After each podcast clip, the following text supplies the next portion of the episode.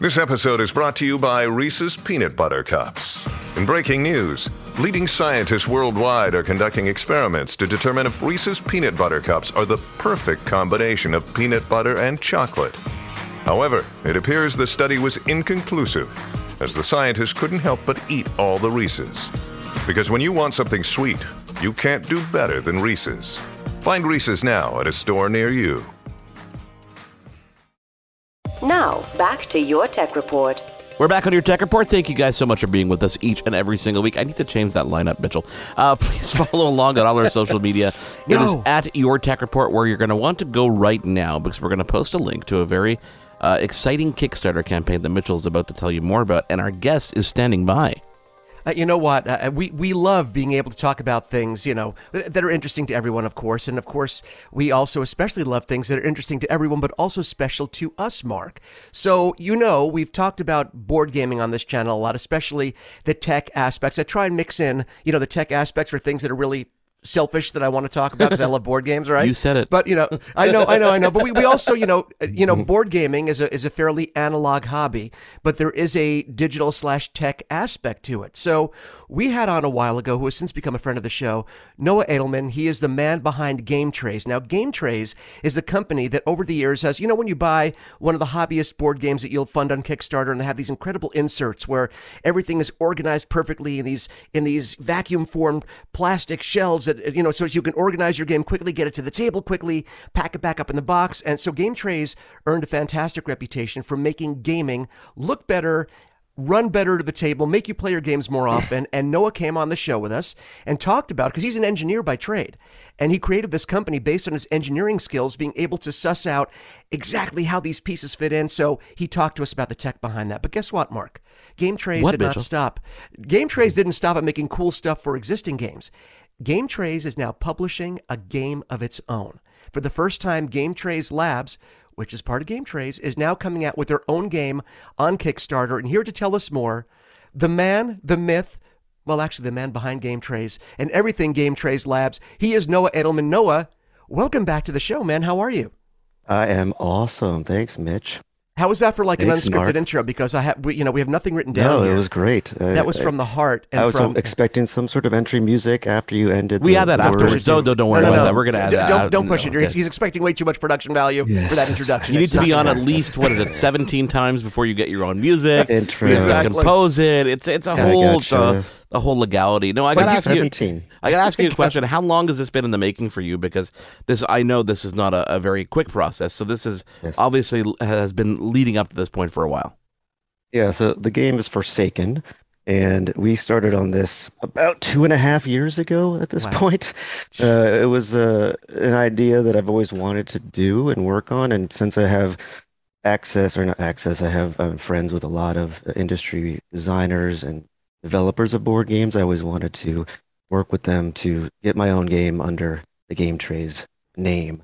So two and a half years ago, I, I uh, hooked up with uh, Travis Chance, who is also is a board game designer in the industry, and we let, let's make this game. And then COVID happened, so now it's two and a half years later. The normal process could take two and a half years, but COVID definitely pushed things back. Was it a hard sell on, on, on Travis, or was it something that you just came to him and he's like, "Oh, of course, man."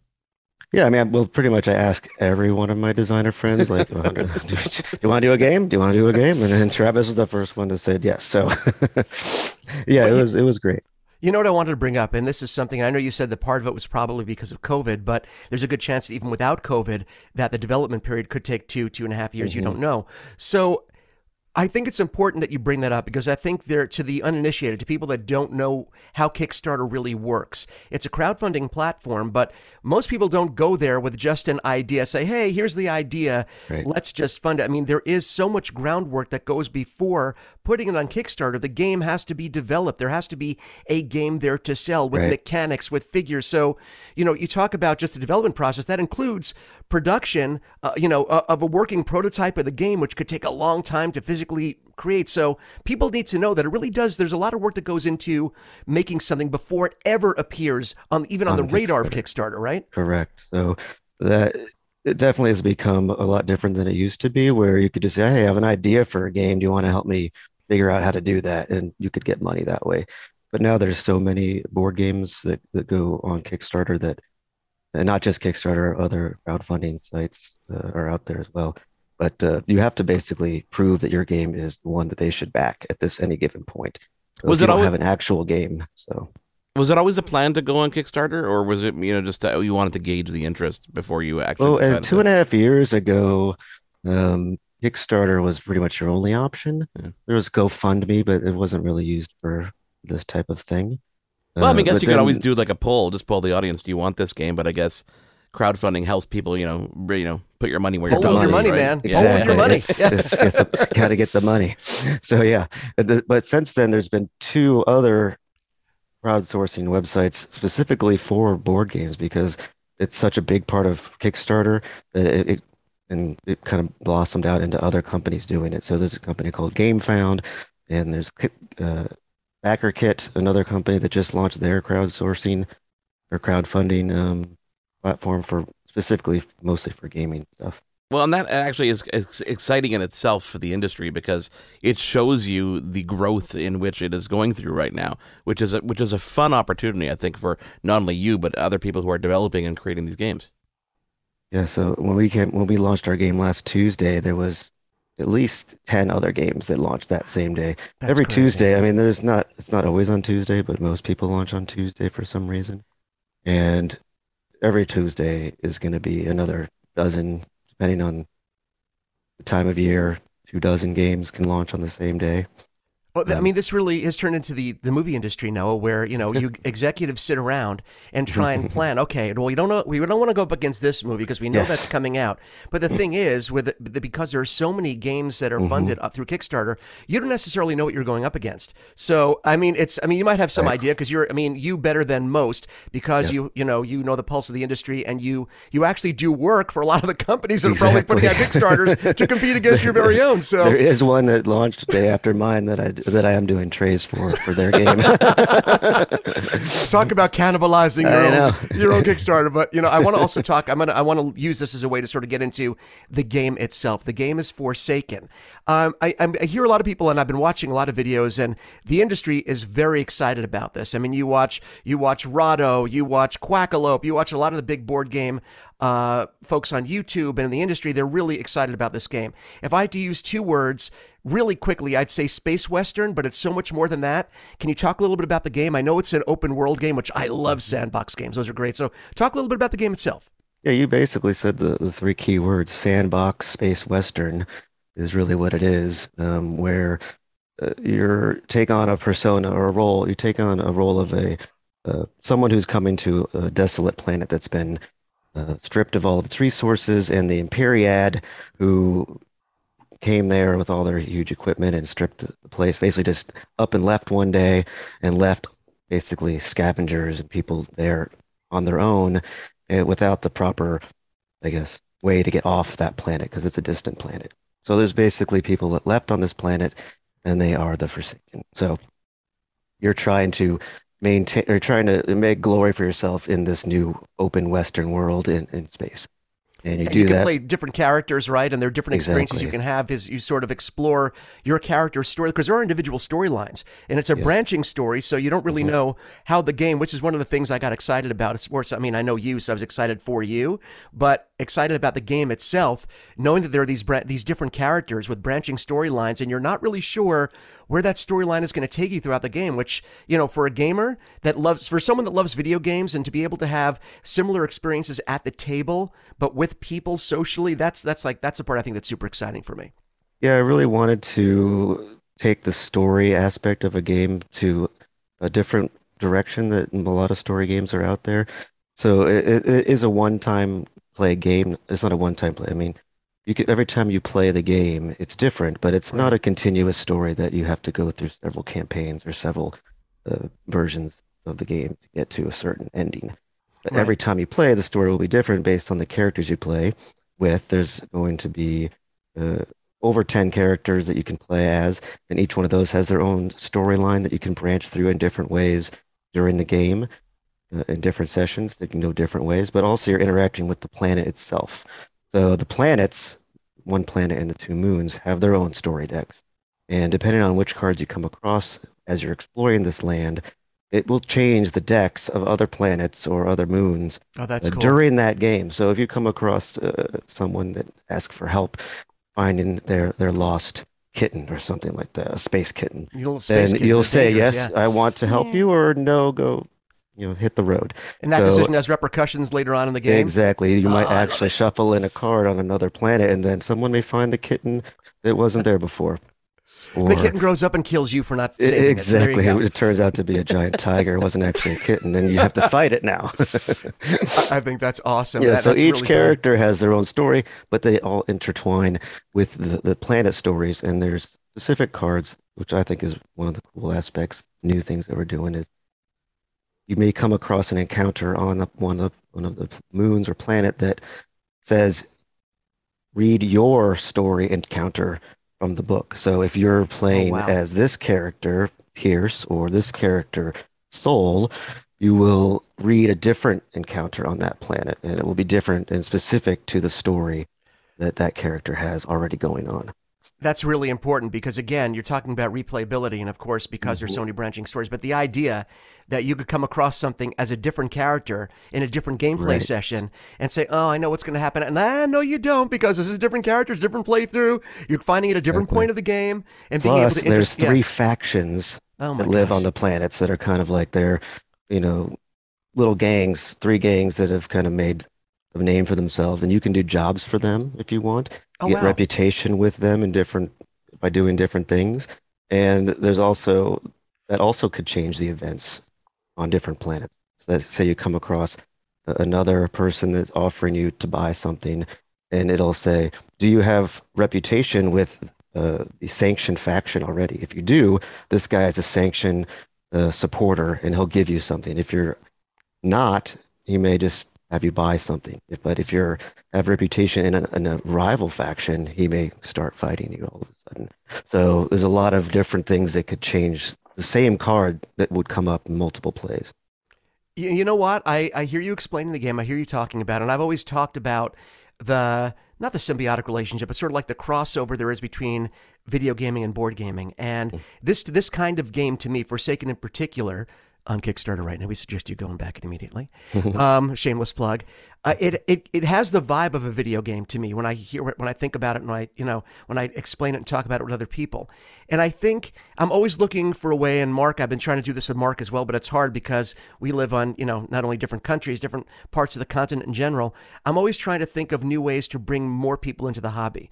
And I know that video gamers in general are, are open to board games because it's a different style of gaming and it's in person and there's that visceral human contact and response. But I really think the more people that hear about this, especially video gamers, that want to make sure that their experience, what that what they're used to, the depth of experience that you're used to, and that a digital experience gives you, translates really well to the table. And I think this game is sort of a perfect example of that. It's the perfect storm. So you hear that, you know, video gamers. If you think board gaming isn't for you, you're wrong. Go back Forsaken now. I, I just, yeah. I, before before you jump in, Noah, there's something I wanted to say, and I think Mark, you know, if he didn't already have this in mind, I might beat him to it. I don't know. So here you are. We we have talked off the air. We've talked about your business. You've been kind enough to sort of give me some insight into how the Game Trayz works, both on the show and off, which I'm appreciative of. And for as a gamer, I learn a lot. And one of the things that is interesting to me, so as the man behind Game Trayz, you design this great insert. You put it together, you know, by the specs that the publisher gives you. But at the end of the day, you're beholden to the specs that they give you. Okay, Correct. they say we're going to put 20 miniatures in. Please, Noah, find a great way to make a tray for it so we can fit it in this box. And you do your job, and you do your job perfectly. And then you send it off to the publisher, and then they get the game. They say, you know what? We love this. I'm going to try and squeeze one more thing. Thanks, Noah, so much. We got it from here. They try and squeeze one more thing. It throws off. You're like, wait a minute. That's not what I designed. So here you are in situations where once you send your babies off, now it's up to the publishers to sort of like leave it alone, put it out there into the world as you designed it. And if they don't, at the end of the day, people come back and say, "Hey, Game Trayz, you what, what's the matter? That one figure, that extra figure didn't fit." And you're like, "You're like, it's not my fault. They added it afterwards. I had no control." So here we are. Fast forward to 2022. Mm-hmm. You're putting out your own game. You're in complete control of this. More pressure? Do you enjoy the autonomy of that? Because now you know, pressure or not, it's on you. So I was thinking about that. It must be nice to not worry about having to send it off and say, well, hey, whatever happens, happens. Now you finally get full control of everything. Good thing, it's it, it's sort of put pressure on you, or a little bit of both? A little bit of both for sure. It's definitely there. There is the almost anonymity of being a part of all these games that I've been a part of. Um, that I know that the trays are going to be good when I make them because that's what I do best and that's what I do all the time and I love doing it. So even if there is a small problem with the tray that happens, like you were explaining, if changes in production, they didn't tell me, it's still going to be pretty good and way better than most. Oh, of uh, course, yeah. Inserts. So that is it's more nerve wracking now because I have to make sure the game is good as well, which is a lot harder to do. and something that I don't know how to do as much as I know how to make trays. Like I can make perfect trays all day, but uh, it's hard to make a perfect game for sure. And uh, so it's a lot more pressure, a lot more riding on it as far as you know reputation and things like that. But it- it's it's came together really awesome, and people are loving it. The trays are awesome, which I haven't even talked about the trays in this game yet. Well, would you like to talk? Is, this is your time. Tell us about the trays that are in. Wouldn't it be Wouldn't it be funny if it's like it was like Yeah. the lamest design yet? Yeah, I made some cardboard and stuck it together. We don't really care about the trays in this one. Well, Somehow I don't think that's what happened. Yeah. Central, the central point is this dice tower. So it's not just your normal dice tower. It has a tray at the bottom, and the And tray the way, has there, multiple just so you know, no, I'm going to stop you real quick. There's some people that don't know what a dice tower is. Sure, go ahead. The- yeah, no, no. So a dice tower is they're really cool devices actually. If you have a game that involves dice rolling, especially more than two, if you're if you're rolling several dice, it's a contraption that you put the dice into the top, you feed it in, and the dice bounce throughout this little you know tower, and then they come out and they shoot out the bottom. And basically, it's like a, it's a rolling tower. The tower rolls the dice for you and then spits them out in front of you. But this is, I think, a little more suave and sophisticated, more sophisticated than the way I just explained it. Right? Uh, that was a pretty good explanation, but that's that just describes the part where you put the dice in, and it. The part that's different from my tray is it has a landing zone that has Oh. four different tiers. So the dice, not only are you counting the roll of the dice and how where they land, but also the tier that they land on will affect the value of that Oh, that's those really dice. cool. So I know you guys are on audio mostly, but Yeah. I'll, I'll do a little demo of the dice tray here. Oh wow! If you're on YouTube, you'll see exactly Yes. what he's doing Yeah, right now. By the way, but go ahead. Yeah. So here I'll just pull this up. You can see that there's multiple tiers to this tray. And oh, you they were going to on count different levels. the value of the level plus the, the value of the dice. So That's cool. when you're battling against someone, you're going to count up all of your dice, all the white dice, and then the person you're battling against or the monster you're trying to defeat will roll his blue dice. And if your total's higher than them, you've successfully uh, defeated that, that roll. But there's also cool gear cards that allow you to, to manipulate the dice on the tiers that they uh, land on. So you can make someone re-roll one of their dice that lands in the super high five point hit and have Oh, them re-roll smart. it before you know keep things in there and re-roll that one dice and now it's up top where it's not worth as much. So That's very clever. I've never seen a lot of cool like things that. like that. See, this is the beauty of having an engineer as, as part of the game creation process because you come up with really cool stuff, physical stuff and mental stuff. Yeah. And Travis Chance and Mike Mihealsick are the two designers of the game, right? So I basically told them two and a half years ago, I want to do this tray, this dice tower idea, right? That was Design my that was my that. input. Make a game around this tower, and this was my input. And they're like, okay, let's. This is what they came up with, basically. so You know what though? It's not that it's not that strange. I mean, Hollywood does the same thing. It's like Yeah. here's this we have this really cool thing.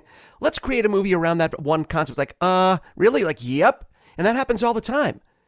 Yeah, so Rahdo was, and also Rahdo's. and Speaking of movies, Rahdo's was saying that it it, it reminded him of of playing. If you were like in the Mandalorian, this is like playing the Mandalorian game. as far I- as I- I love the- that, the, I- adventures that you go on and stuff. That's fantastic. Now, Mark, uh, you've been you've been quiet for way too long, and I know Mark is giving me all the room because he knows how excited I am about this. So I know he's being a good he's being a Well, good. I- You I, I'm what curious about tower something- is, Mark?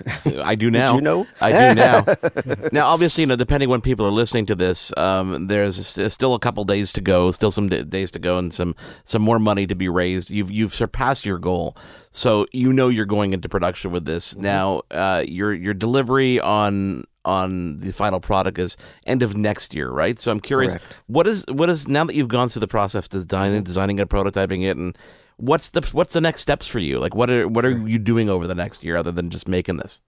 Yeah, so the the game, you know, you you, you can't complete the game 100% before you kickstart because uh, one of the main things that people like about Kickstarter who, who back things on Kickstarter is the idea that they're going to be able to make the game better by helping us fund at higher levels. So if we get by the end to a, another stretch goal, another um, value of our funding, we can then we have extra money because the price per unit will go down for us, and we can now add a, a special color uh, dice or something like that that will add value to the game production value to the game, or thicker cards, or thicker cardboard, or things that make the game better that they don't have to pay extra for because it's we're going to be able to add new better things to the game just by getting that cost per game down with higher print runs, right? Just like most things. So it, it, it really makes the backers part of the, the game itself, thinking you know that they they are helping us make the game better yeah. by funding it. But after the Kickstarter ends, is finishing the game, right? So there is it is a lot a lot of the way done, but there still is things that come up during the Kickstarter too, like with questions. We've got over 500 individual comments currently on on the Kickstarter campaign. We answer every question that comes up, and sometimes they're they bring up points that we want to make changes to the game about. I was just going to yeah, ask you cool. that. Yeah, yeah. like they noticed something and that we didn't notice. Obviously, when you have this many more eyes on it than just the three of us over the last two years, you're going to find a lot of things that you might want to add to make the game better just by helping the crowd. So we finished the game, and that our goal for that is early next year, so February, January, February, and then we'll get uh, production samples. Then once those are approved, we'll we'll start production, and then by the end of next year, they should be being delivered to the fulfillment partners, which will then send them all the games individually off to all the backers. What I love I'm about these excited. these campaigns is that the you know the various levels. This is not like some of the products we've seen in the, some of the early days of Kickstarter where you're spending you know, literally hundreds, if not even more, dollars. Like, I mean, to to get with the highest level at you know of what you've listed here, and of course you can go any more. You're talking about um, $194, you know, listed right. here, and you get involvement in creating something. That's that's pretty cool because yeah. it's rare that you get other types of products where you can actually exactly. be involved in the development. I think that really does set it apart it's scary too. Like yeah. imagine if if you had people making and there there are electronics that get funded this way, yeah. mm-hmm. but uh, it's hard. It's it's it's interesting feeling to have everyone know how much money you're making on a product. Yeah. But they because they don't know the cost. It's there's a lot of this is cost. So you're basically trusting them, and it's it's an open world and just like my, my board game is an open. Exactly. I was going to say that was a very good, very good callback. But you know, it's it's a trust thing, and it's it's a very unique and very is very interesting for sure. Well, you know what? In all fairness, and Mark sort of touched on this. Uh, there are some companies, especially now the Kickstarter or the crowdfunding has become so immensely popular and a great option for getting things out to market. Uh, once you know people start sort of there's some companies that use it as a fulfillment center. Instead of a creative center they use it as a way to fulfill or to gauge or how many units they're going to sell. Yes a pre-order a better way thank you noah. Uh, a way to pre-order uh, make yeah. Yeah they they already made the product. They want to know how many people are actually going to spend the money on it. But it was that's not really what kickstarter was designed to be. Mm-hmm. and i think the board game although there are some board games that do similar things but for the most part that you know the board game industry knows you know that people love this collaborative aspect of the process. Uh, they like being able to make a comment and see you guys not just respond but respond by making an adjustment or saying you know what? You're right. We didn't think of that. We're going to put that in. Or, and that's that's empowering to people. And i think that's why people sort of flock to this platform. And that's what makes it so hard to wait because you know intellectually going in okay my game could take you know, a year, you know, or, you know, with the shipping issues, you know, there are things that are mm-hmm. out of our control that could add a few months to it. So you're not quite exactly sure of the exact day you're getting it. So that's, right. you get so, oh, I really want this now. But that is really offset by the fact that you're excited to be a part of the process. And I think that's why, you know, Kickstarter is so successful. Okay. So, and we're also not going to like shut up after the campaign's over. We're going to continually talk to the backers for the whole year up until we ship it to them because they're wanting they'll we'll give them updates and show them pictures of how the production's going and samples, which also keeps them involved in the process. No, that's fantastic. So to, to make sure people know, head over to Kickstarter.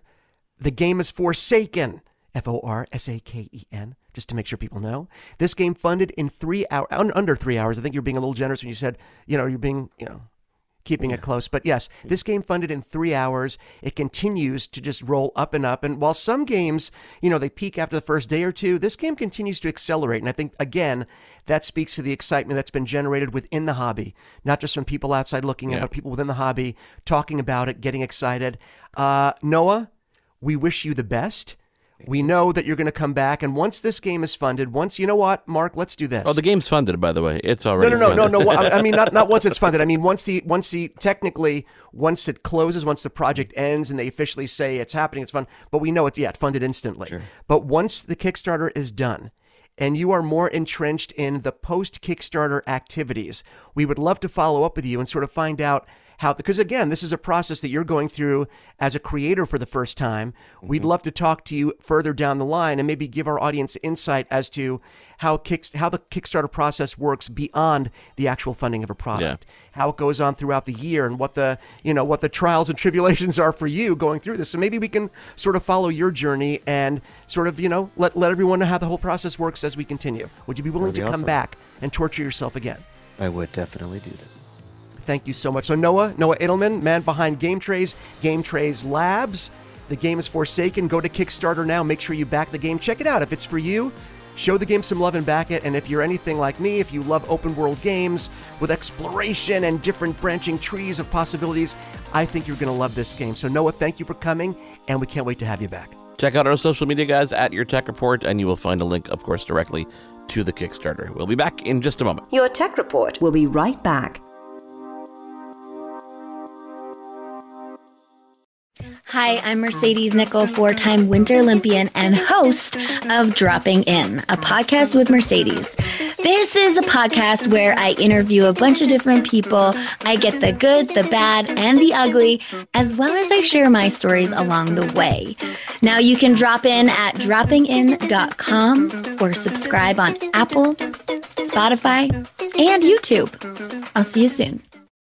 Kids, I'm your eager beaver. And I'm Mr. Grizzly. If you love politics, Or hate politics, Then have we the perfect podcast for you. The True North Eager Beaver. incisive political commentary, We keep you up to date and give you the political and media literacy you seek. to help you. Cut through the bovine fecal matter. Facts first. Sound analysis. Sometimes I growl. Sometimes I sass. We impart civics and build community. And we share some laughs along the way. Being informed And engaged has never been more fabulous.